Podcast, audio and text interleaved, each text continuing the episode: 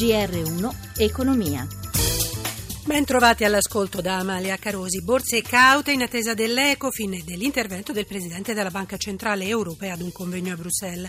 Una spinta positiva però è arrivata dall'indice PMI. A febbraio l'attività economica nell'Eurozona è balzata inaspettatamente ai massimi da sei anni e la creazione di nuovi posti di lavoro ai massimi da nove anni. È quanto emerge dall'indice PMI composito, l'indice anticipatore più accreditato che raccoglie le stime dei direttori degli acquisti nei settori servizi servizi e manifattura. L'indice è salito a 56 dal 54,4 di gennaio, indicando che l'Eurozona va verso una crescita dello 0,6% nel primo trimestre 2017. Gli economisti si aspettavano al contrario un calo. Dopo questi dati vediamo come stanno andando i principali indici europei con Sabrina Manfroi da Milano.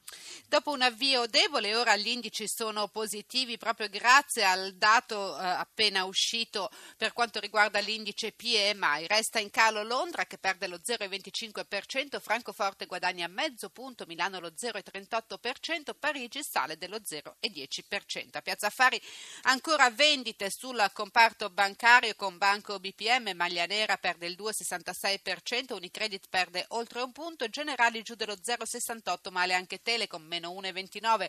Sul fronte opposto salgono gli industriali guidati da Brembo più 2,22%, bene anche Eni più 1,75%. Lo spread tra BTP e Bund si restringe a 186 punti base, il rendimento decennale però sale al 2,19%.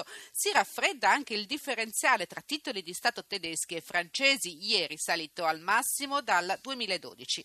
L'euro infine si indebolisce sul dollaro e scende a 1,0535. Linea allo studio. Grazie Sabrina Manfroi. Investimenti in crescita del 30%, numeri tutti positivi e in ulteriore incremento per Terna che ieri ha approvato il piano industriale 2017-2021. Ad illustrarli al microfono di Anna Trebbi l'amministratore delegato Matteo Delfante.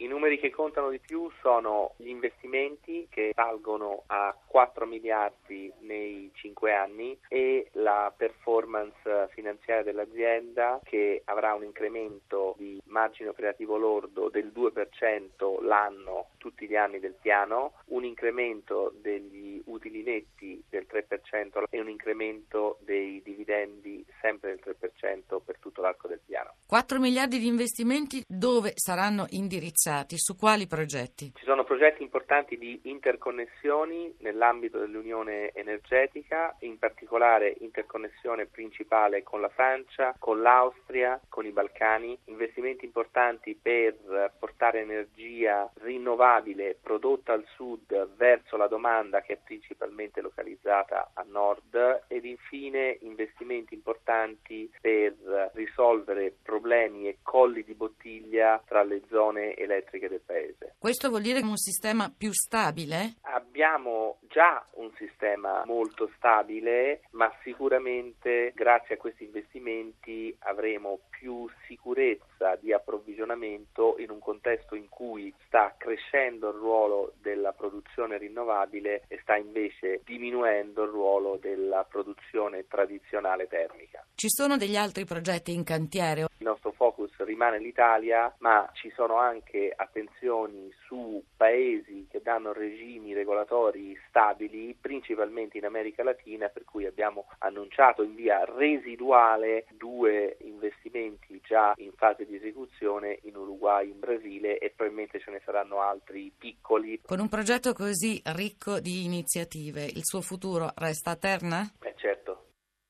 Il ministro dello sviluppo economico ha ricevuto questa mattina i vertici di Alitalia. L'incontro segue, segue, quello di ieri tra governo e sindacati, durante il quale i ministri dello sviluppo economico, del welfare e dei trasporti si sono impegnati a mediare sulla questione relativa al contratto. Ringrazio Cristina Pini in redazione, grazie anche a Antonello Piergentili per il supporto tecnico. Da Amalia Carosi, buon proseguimento d'ascolto sempre su RAI Radio 1.